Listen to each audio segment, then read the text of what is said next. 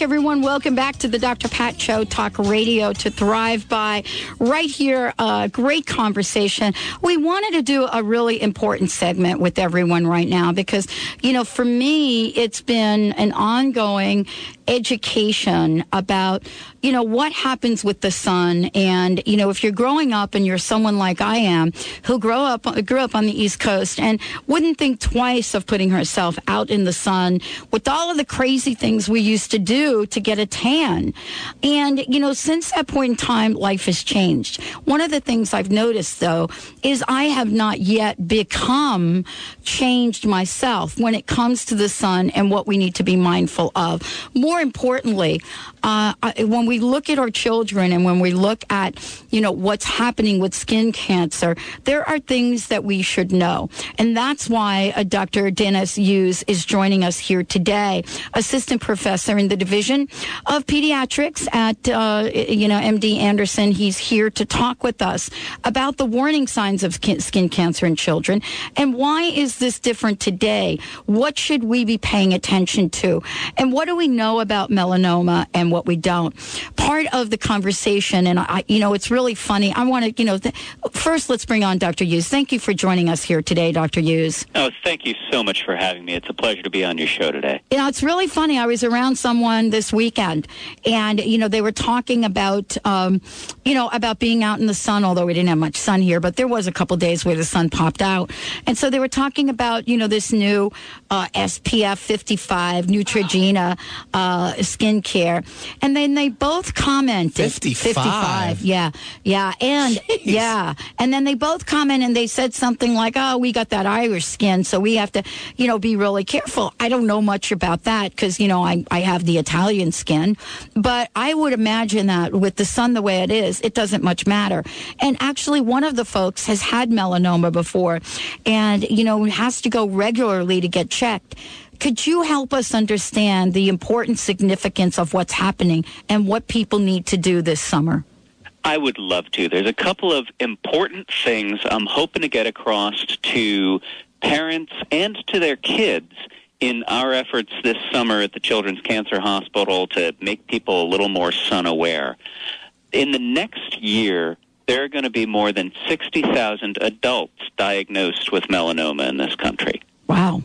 And hidden in that number is the fact that there will be between six and 700 children under the age of 18 who also are diagnosed with malignant melanoma, the deadliest skin cancer. Mm. Now, there are two important points there. The first is looking at those 60,000 adults. Most of those adults get a melanoma that is probably related to sunburns in the past. Okay, so t- tell me what that means. Like, let's say that you did some of the stuff that I used to do, and I'm not even going to repeat them because I just, it's too scary to even talk about. But, you, you know, we grew up with these techniques to get ourselves tanned. So, what does that look like when that kind of skin cancer shows up? Yeah, well, I can tell you a little bit about what those things look like because mm. I think that's uh, yeah. that's important to know. Okay. The uh, the American Academy of Dermatology (AAD) has put out their list of rules to look at a mole that might be a problem and might be heading toward being a melanoma, and they call it the ABCD rule. Mm-hmm. Um, a stands for asymmetry in a normal mole, one half of it should look pretty much like the other half. In a mole that's thinking about becoming a melanoma, one side of it starts to be different from the other, and that's a warning sign. Another warning sign is the border of a mole. A normal mole, you pretty well should be able to tell where it starts and where it stops.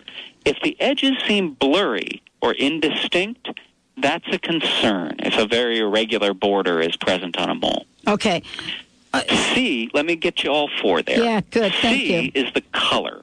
Mm-hmm. Now, people tend to think that dark is a, is bad. Okay. And that's kind of true, but not so much. What I worry about more is a mole that has multiple colors within it.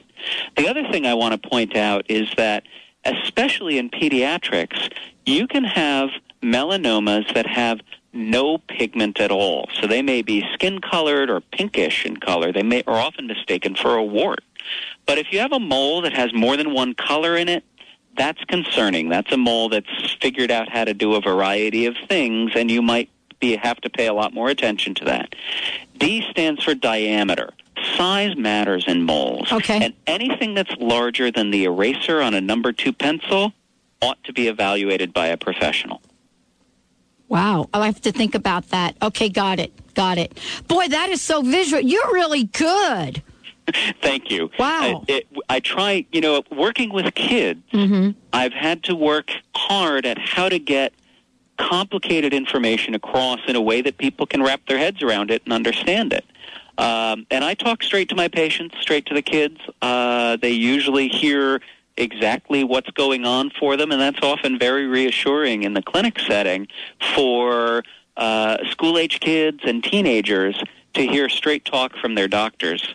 Um, that can be incredibly helpful. And my usual joke with them is I make sure that the kids understand it because then if I do that, I'm pretty sure I've brought their parents along for the ride. And if I haven't, then the kids can explain it to their parents on the way home. Very good. well, you know, uh, isn't part of the reason that it's so difficult to be to have conversations with parents is there so much fear that comes up?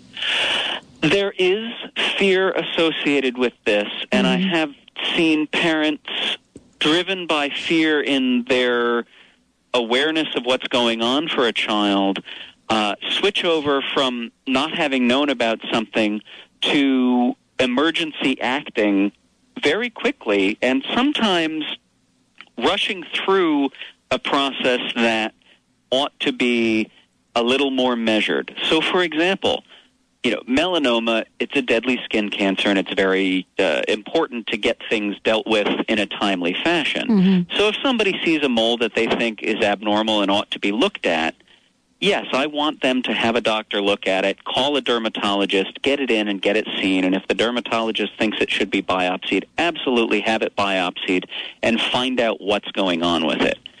But if you could have called back from your dermatologist a week out from a biopsy and they tell you that it looks like it's a melanoma, you don't need the next operation that week. Mm-hmm. You need to get information, go to the best source of care, find a place that has the right expertise to do the procedure that you actually need.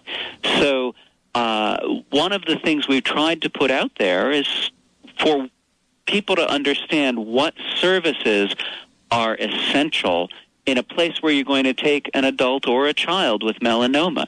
They need to have a group of dermatopathologists who are experienced looking at the biopsy material from people with melanomas so they can tell a normal mole apart from a melanoma.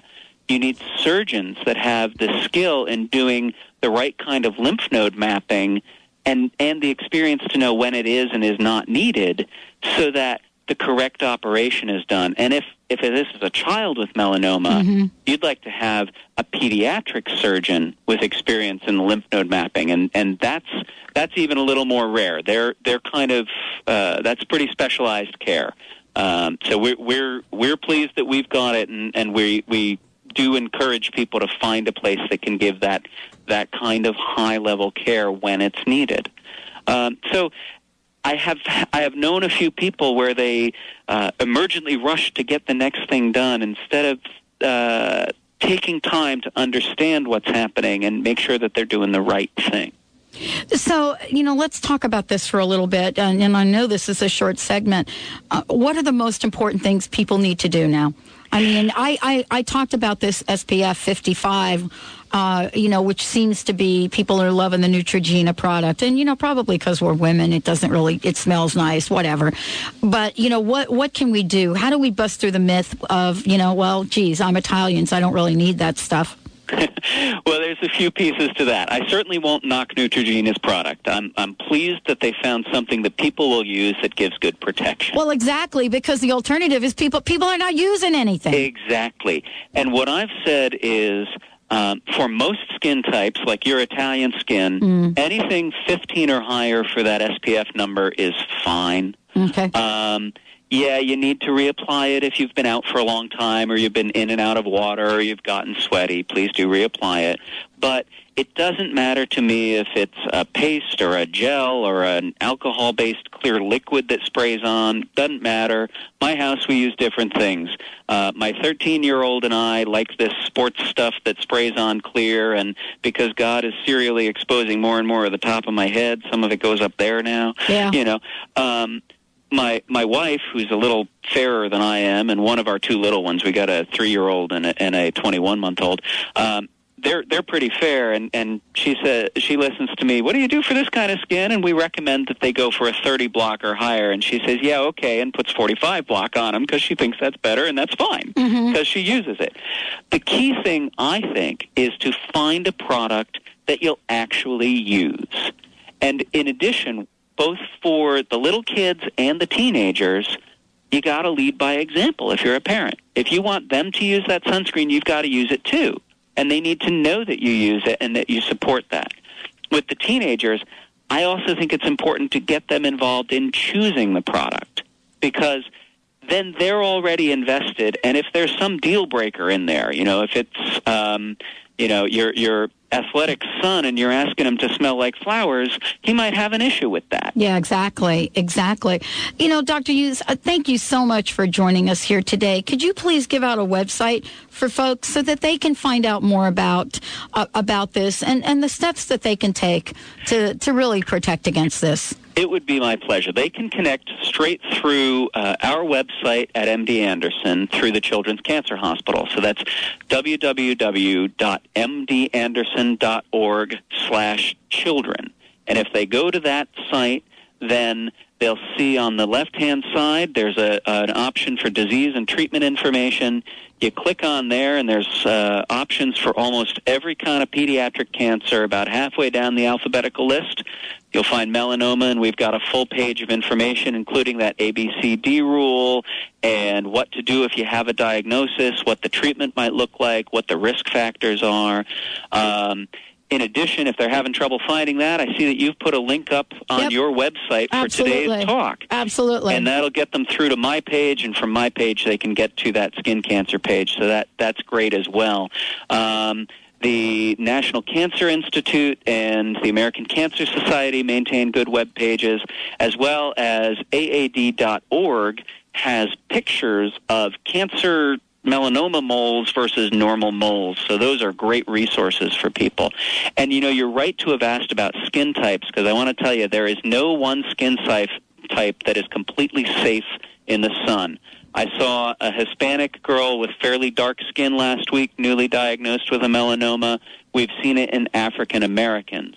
So while the redheads and the blondes and the blue eyes are at the highest risk, nobody is safe enough that they don't need to think about these things. Wow. Thank you so much for joining us here today and for keeping us up to date on this and much more. Thank you so much, Dr. Hughes. Stay Thank tuned, you. everyone. We'll be right back. Vanda Mikulowski joining us here today. Spiritually incorrect. Yeah, we'll be right back. Sunshine